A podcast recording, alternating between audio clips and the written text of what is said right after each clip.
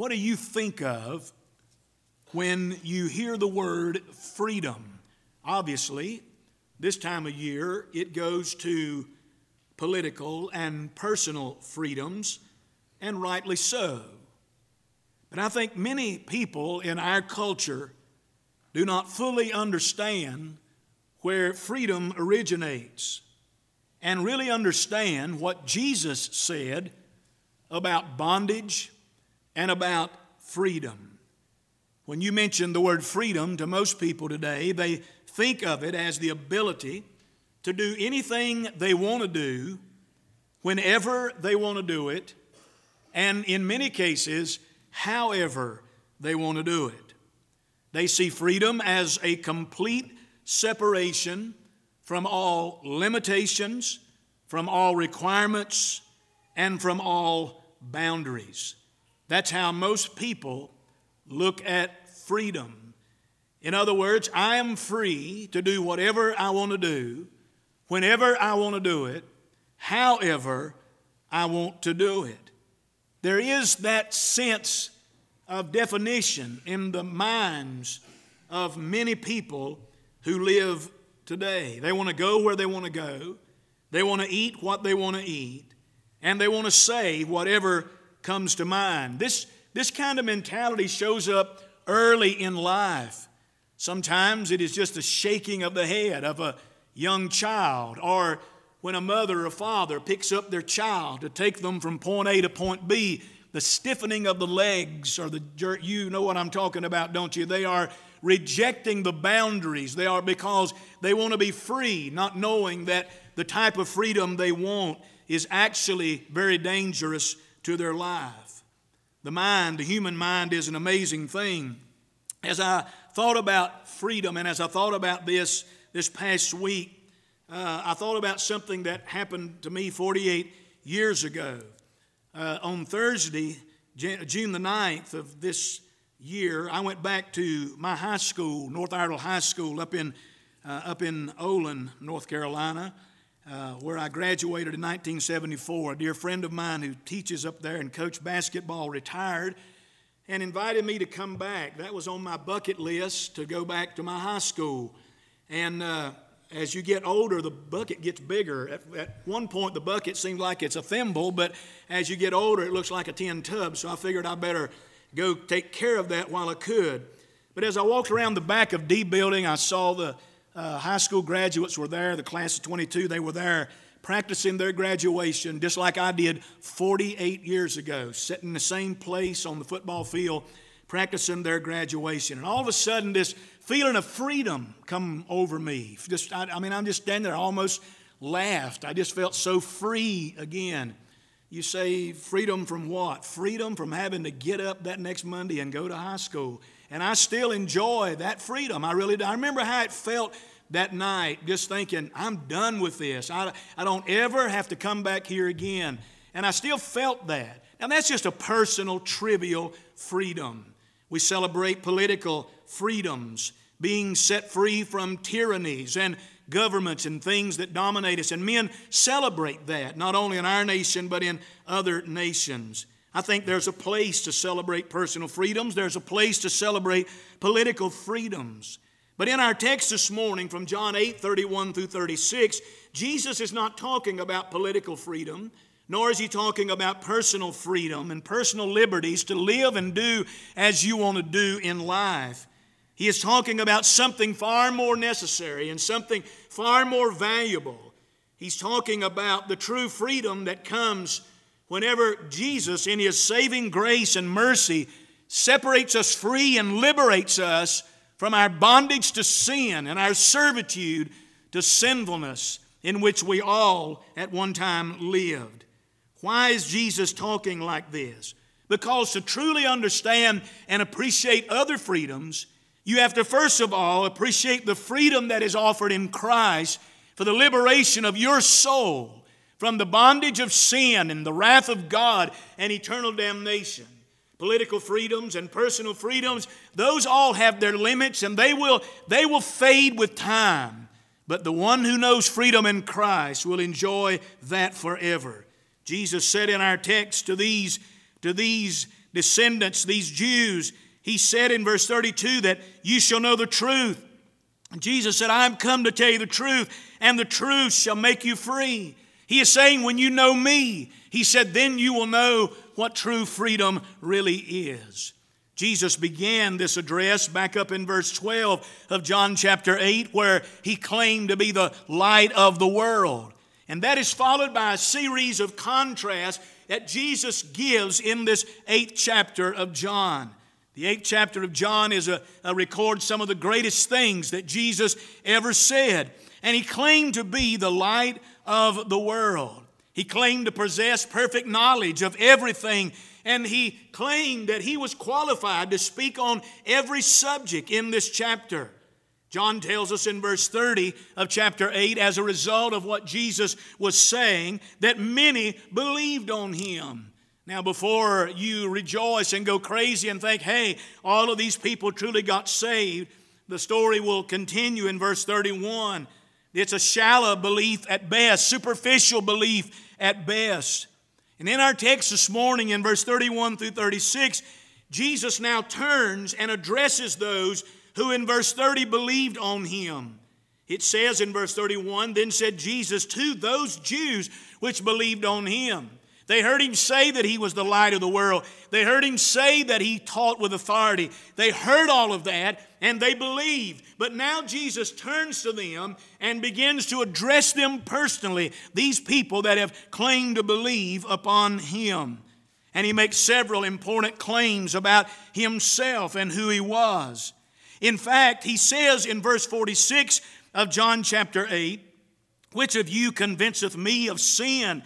And if I say the truth, why do ye not believe me? He claimed to be perfect.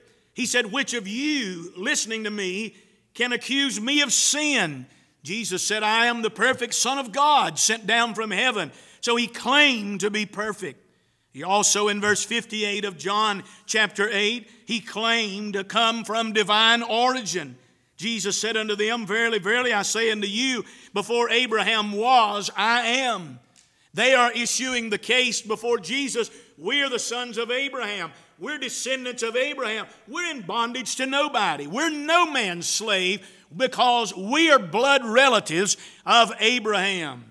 To which Jesus responded, Okay, but I want you to know you're talking to one and listening to one who was here before Abraham. He claimed not only divine origin, but he claimed absolute perfection. And then in verse 32 of the heart of our text this morning, he made a third claim, and that was that he and he alone could offer men freedom from the bondage and the chains uh, and the slavery of sin.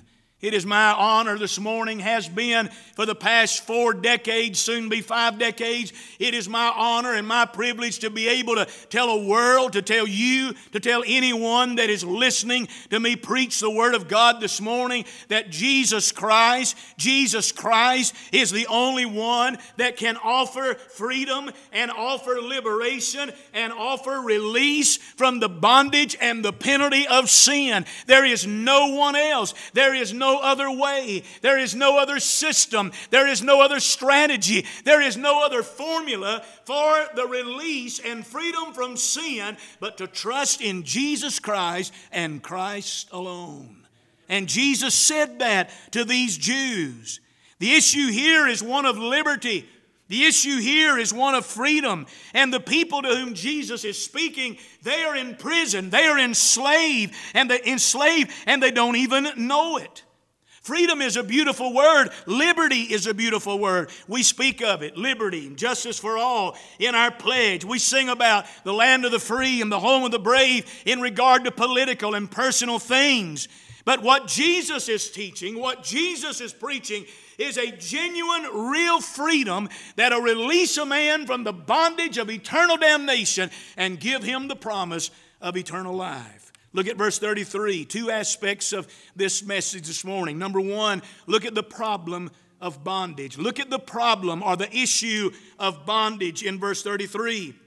After Jesus said in verse 32, You will know the truth, and the truth will make you free, the problem is these descendants of Abraham, they said, we were never in bondage to any man. And they have the audacity to look back at Jesus and say to him, How can you say then that you're going to make us free? How can you make us free when we're convinced that we're not in bondage and never have been in bondage to anybody, anywhere, anytime? You see, their problem is they never saw their bondage. They never saw their slavery. They never recognized their slavery. Thus is the problem with the gospel, the very superficial gospel that is being preached across our land this day, where you just ask Jesus into your heart and you're not required to ever admit or see that you are in slavery to sin. Friend, freedom is worth absolutely nothing if you're not in bondage. Freedom is worth nothing if you're not in slavery.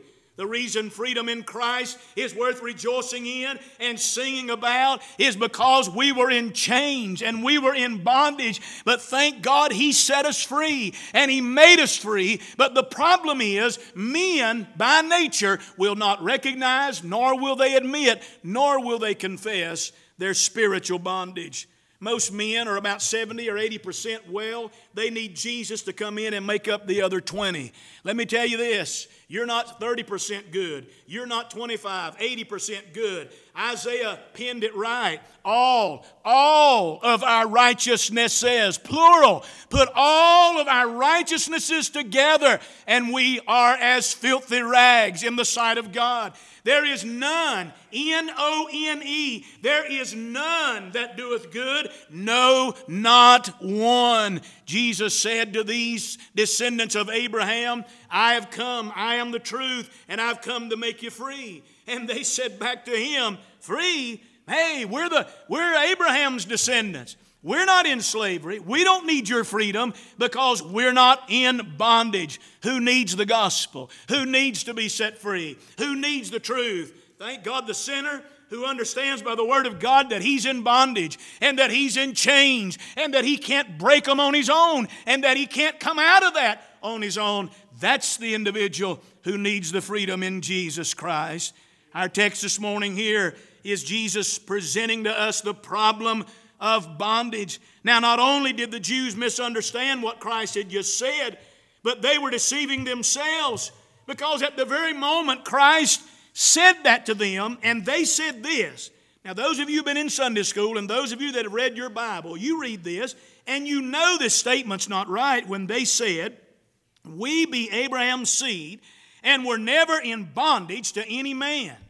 And knowing that most Jews in Jesus' day, as well as true Jews in our day, know the Old Testament, they're deceiving themselves. Because if you take your Bible and you look at your Bible from about right here till about right here, is talking about the bondage of the Jewish people and the slavery of the Jewish people. If you know Old Testament history, Jews were slaves in Egypt. Jews were slaves in Babylon. Jews were slaves in different periods under the domination, especially in the book of Judges and Samuel, under the Philistines.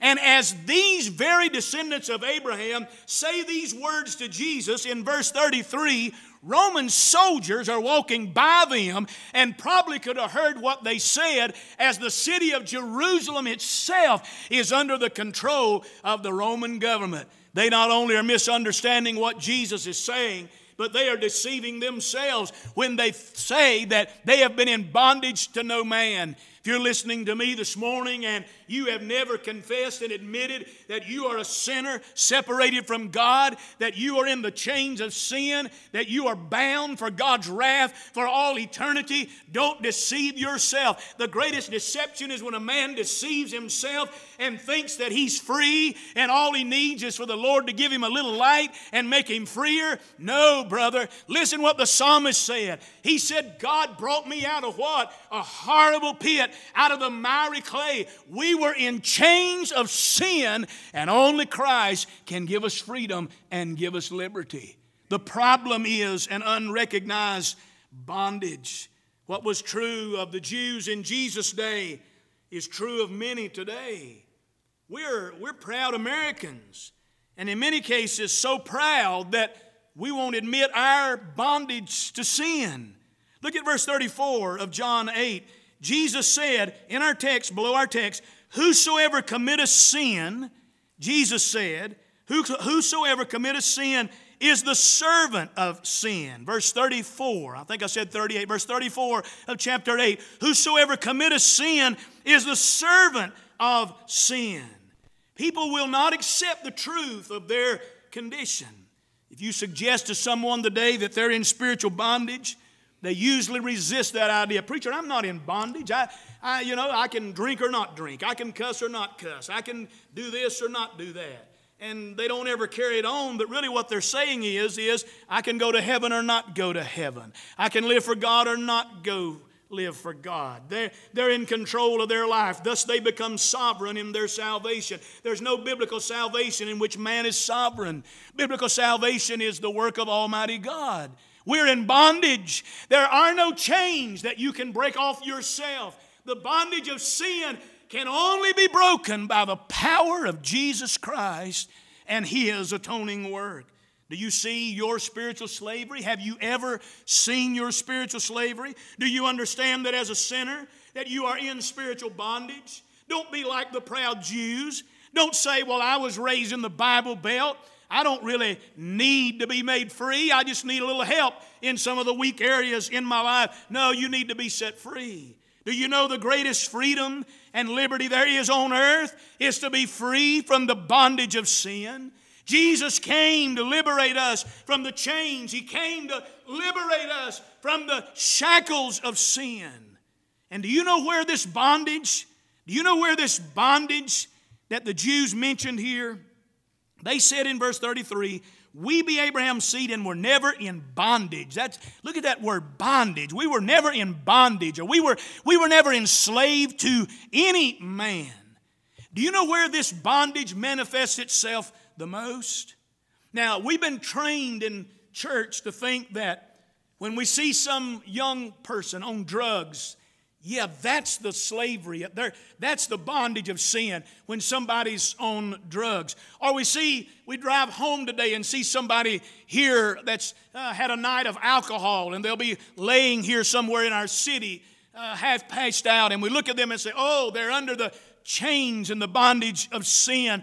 Or we turn on the news and see a a, a, very decent looking normal man who's been arrested for pornography. And we say oh yeah he the chains of sin got him and he was enslaved and he needs to be set free. Or, or people, uh, people commit immorality or, or sins against children. And, and we look at that and say oh those are the those are the chains and those are the bondage of sin. Certainly they represent a portion of it but I want you to understand this this bondage, this slavery that you and I are in this morning, it manifests itself the greatest in our inability to believe the gospel on our own without the intervention of God.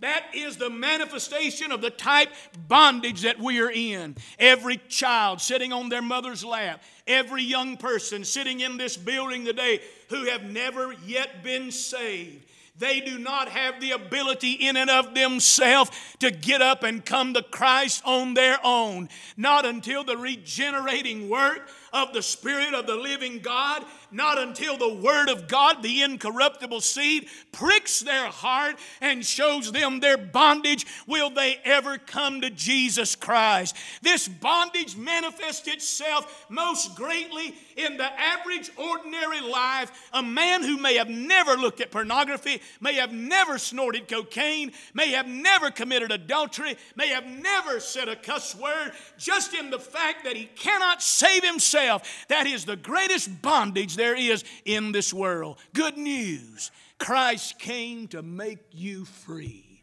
He came to give you life and life more abundantly. I'm preaching about what Jesus said about freedom.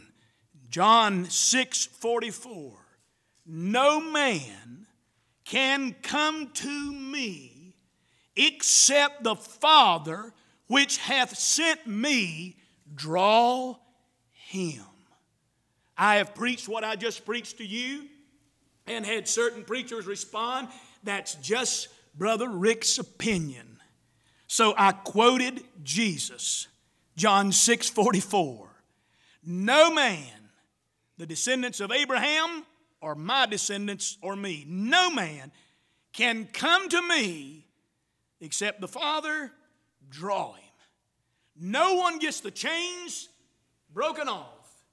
No one has the shackles of sin released until God the Father, through Jesus Christ, draws that sinner to the saving grace of God.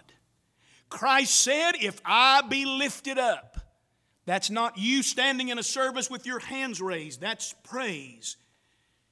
Christ said, If I be lifted up, I've heard preachers preach that and say, everybody get on your feet and shout because the Bible said if the Lord would be, if you lift up Jesus, people would come to Christ. That's not what that text means. Jesus said, if I be lifted up, meaning if I be lifted up to Calvary, if I be lifted up on the cross, then I will draw all men unto me. Thank God for the liberty that we have in Christ Jesus the problem of bondage. But look, secondly, at the, at the privilege and the person of freedom. Freedom is a person, freedom is not a principle, primary, it's not by itself, but it's a person.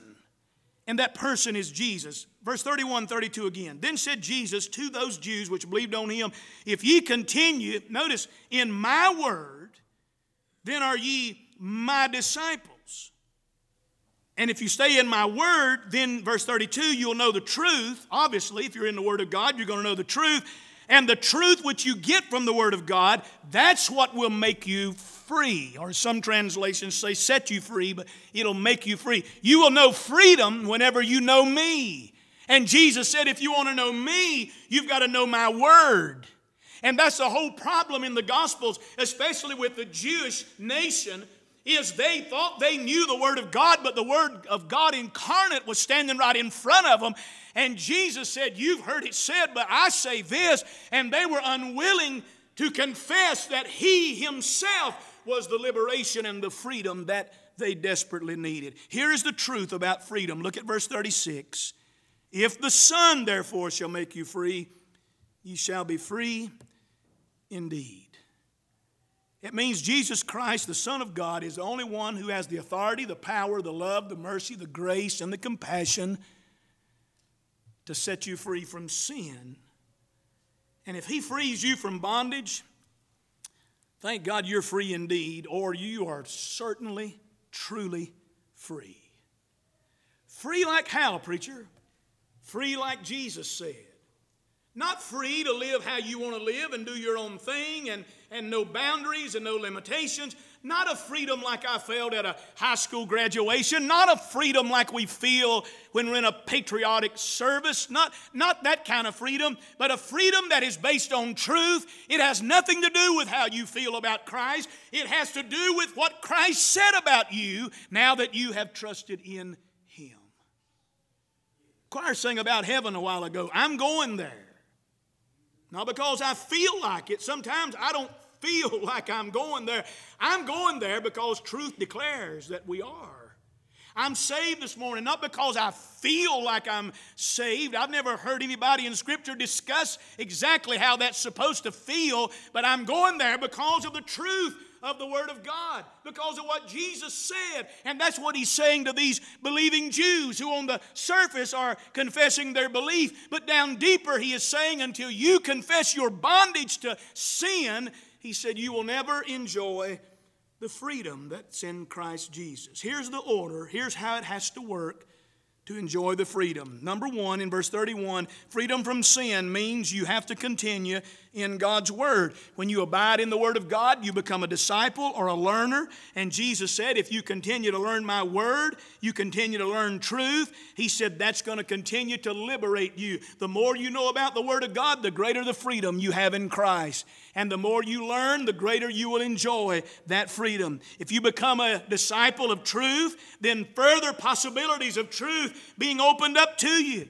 I, it, breaks my heart today that, that, that the heart of Christianity, right here in the Bible Belt, right here in Caldwell County, in most people's lives is they just want to get back to something they had 30 years ago and just stay there until Jesus comes. Do you hear what Jesus is saying here in verse 31?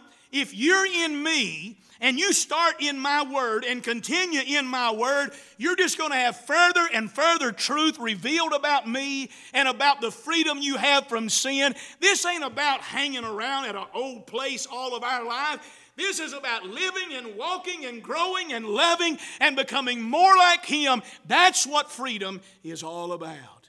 Secondly, freedom from sin means in verse 32 that you know the truth when you continue in the Word of God, you're going to know the truth because that's all you're going to get out of the Word of God is truth. When you're His disciples, you abide in that truth. We're not talking about scientific truth, historical truth, but truth about spiritual things, such as our sinful nature, about the nature of God, about the way of salvation. We're going to learn those things. Children sitting in here today, they act the way they act because they are who they are, but they don't know anything about that. At some point in life, they will understand why they say bad words and act ugly and do things. Mom and dad never taught them those bad things, but they'll understand by the Word of God their nature, their sinful, fallen nature. And then hopefully they will also have heard about Christ who can set them free.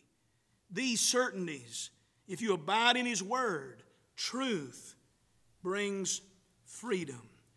You know, a, a man, woman, boy, or girl who does not know Christ, they do not know freedom. Man, a man does not become free to know Christ, to have his sins taken away until he knows the truth. As he grows in that truth and in that knowledge of truth, he appreciates what he has in Christ. Hopefully, we appreciate Christ more today than we ever have because he has freed us. But again, if you were not in that bad a shape to begin with, then Christ can't be that sweet to you now. But if you're really in bondage, you appreciate freedom. And the more open we become to His truth, the more truth He gives us. Back yonder in the Garden of Eden, in Genesis, God put Adam and Eve in the garden, and you know the story. You can read it there in Genesis 2 16 through 17. The Lord basically said to them, and I'm paraphrasing now, you're, you're free to eat from all the trees in the garden, but of the fruit of the tree of the knowledge of good and evil, God put a boundary, God put a perimeter. God said, No, you're not free to eat of that tree. First thing that happens is Satan comes, and what does he do? He tempts Adam or tempts Eve, and then Adam, he tempts them about their lack of freedom in that area. And basically, he says to him, The reason God permit, uh, forbid that from you is because God knows that if you eat of that, you're going to be like Him. And so they saw and they lusted and they took and they ate of that freedom. God said to Adam, You're free. You're free to eat any tree here, the fruit of any tree, but that's the scope of your freedom. You're not, you're not free to go to eat that tree. And then somebody will say, Well, who does God think He is to put that tree off limits? He's God. He created it, He owns it. Only God is free. Only God can do what He wants to do totally and never conflict His nature, His character, who He is. God created Adam and Eve, He's our creator. Preacher, I don't like it that God says I can't do this or that. Well, I'm sorry. He's your creator and you have to give an account unto him. God said that is not a free area. So, what did Eve and Adam do? They went right to that forbidden area, partook of it, and placed themselves in bondage the bondage of sin. And those chains have been passed all the way down to every newborn babe that comes out of its mother's womb. The moment they ate and partook, the moment they went beyond that freedom, they went into invisible chains of bondage that brought about death and heartache and suffering. Murder came in their home. They hated God and wanted nothing of God's way and God's will. I've heard people say that sinners are constantly looking for God. The first sinner I read about in the scriptures is not out looking for God. He's hiding from God, attempting to cover his own nakedness with his own righteous uh, clothing. He's tempting to come up with a way to make himself a, ple- a pleasing to God without the way of God. Man is there. He's in bondage and chains, and he has no freedom. So, you know what God did? God sent his only begotten Son into this world that he could break off those chains and those bond- that bondage of slavery to sin and give us freedom in Jesus Christ. I'm free this morning in Christ. Preacher, you free to do whatever you want to do, whenever you want to do it, how you want to do it, as long as you want to do it? And how? No, but I am free in Christ to be whatever He wants me to be, to do whatever He wants me to do, as long as He wants me to do it for His honor and for His glory. That is what freedom is. And Christ came to set us free. Psalm 16 6 said, The boundary lines have fallen for me in pleasant places.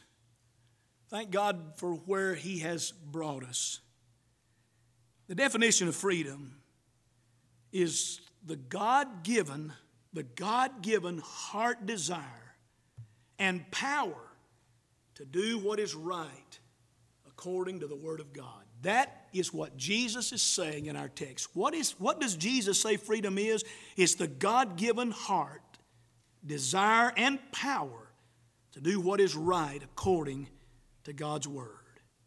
Romans 6:20 for when ye were the servants of sin ye were free from righteousness Man, there's people out here today free from righteousness. They could care less how they live, what you think about it, and how it affects you. They'd just as soon throw their beer can in your bush, in your front yard, and in your begonias. As they, that doesn't make a lick of difference to them. They are free from righteousness because they are servants of sin. And there's other people who would never drink, smoke, cuss, dip, or chew, or run with the crowd that do but they are so proud they're not like anybody else, and they are free in their own sinfulness. But Paul went on and said in Romans 6:21, What fruit had ye then in those things whereof ye are now ashamed? For the end of those things is death. But now, being made free from sin, and become servants to God, ye have your fruit unto holiness, and the end everlasting life. For the wages of sin is death, but the gift of God is eternal life through Jesus Christ our Lord. That's what Jesus said about freedom. That's true freedom.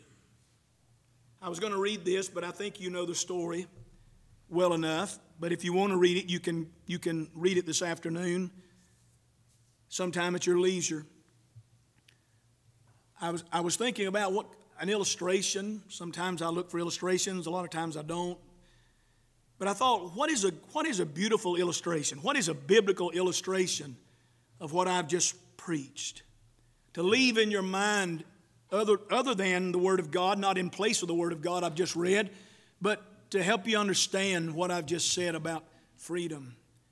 I think that picture can be found in the 16th chapter of the book of Acts, where a man by the name of Paul and a man by the name of Silas, you remember they were in Philippi, and you remember they were arrested for preaching. You remember the story.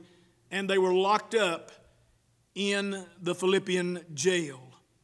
Without going back and reading the text, they were in chains, stocks, bonds. They were there in that jail. No way for them to escape. They were totally in chains. But if you also read the text, they were singing and they were praising God. You say, why? How?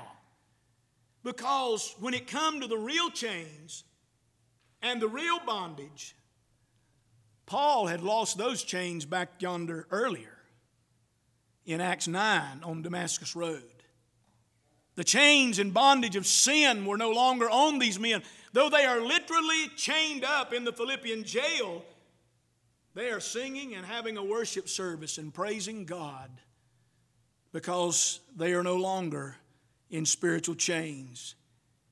Earthly circumstances, they're in bondage. Spiritual circumstance, They are in a saving relationship with Jesus Christ, and thank God the chains of sin are gone. Preacher, I get nervous when you talk to my children and my grandchildren about them being sinners and about them being in bondage and about them not having anything good in their life. I really it's not me you have the issue with, it's the scriptures. Because I tell you this, if your children don't ever know who they are and where they're coming from, they'll never know the joy of finding out the liberty in Christ. Here's, here's the good news. When that sinner, whether he be 9, 10, 15, 82, when that sinner realizes he is chained up and enslaved by sin, here's the good news there's a Savior who can absolutely set him free. Set him free. Whom the Son sets free is free indeed. Verse 36 are free of a certainty and of a truth. Everyone here this morning is either in bondage or you have been in bondage and you've been set free. And I leave you with these before we pray Romans 8 1 and 2. Here's the good news once the chains are off. There is therefore now no condemnation to them which are in Christ Jesus, who walk not after the flesh, but after the Spirit. For the law of the Spirit of life in Christ Jesus hath made me free from the law of sin and death. Thank God we've been made free. This week I saw a 92 year old man stand before a judge for speeding through the city doing 56 in a 20. He knew the judge, the judge knew him, and they had this recorded because they already they already knew what they were going to do with him. But the 92 year old man was standing there, and the judge had the charges read. He asked the man, he said, Were you doing that? He said, That's what they said. He said, I don't really know what I was doing. He said, Well, where were you going? He said, I don't really know where I was going. And he said, Well, why? You know, you know. And here's what the judge said. The judge said, I think who you are now and what you don't know is probably more dangerous than your speed. We're in a culture now, church, they don't know who they are. Because preachers won't tell them they're sinners, they just tell them they're pretty good people that need a little tweaking. You don't need a tweaking, you need a brand new birth. You don't need a partially rearranged life, you need a brand new life. And you don't need paroled you need to be totally set free. And if not, you will die in your bondage. On this weekend, in which we think about and celebrate not only political freedoms and personal freedoms, which is legitimate and right to a certain degree, may we as God's children find our place on our face, thanking God for the freedom we have in Jesus Christ. Father, I thank you this morning for the privilege to preach the Word of God. Lord, I, would be sinful if I did not thank you for the personal freedom that I had this day without threat or fear of retaliation to be able to say the things that I've said about Christ. Thank you for that. But Lord, I thank you most of all for the truth that I've been able to preach. I thank you for the hearts that have heard it, for the young children and the unsaved who have, for the first time in their life this morning, they're now thinking about their bondage. And they're going to question their parents about it, and they're going to think about it, and maybe open your book and try to read and find out more about it, whether or not the preacher was telling them the truth or not about their real sinful condition. And Lord, I pray this morning when they do that, I pray that you, and your mercy and your love and your grace, I pray, Father, that you would give them light. Lord, deep conviction over their bondage, but Lord, may the light of your cross shine brightly before them. Lord, may they do as Paul did on Damascus Road, as they're bound in their lostness and sinfulness. May they see the great light and the hope that is in Jesus Christ, and may they know liberty as only you can give it. For those of us who have been liberated from sin, oh Father, may we enjoy the liberty we have in Christ Jesus. May we continue as your disciples in truth, and may you continue to reveal truth to us from your book. And may we know him in whom we've believed. And may we be persuaded that He's able to keep what we've committed unto Him against that day. Thank you again for your great salvation and the privilege we have to be your children. Help us as we go our separate ways. Bless our homes and families.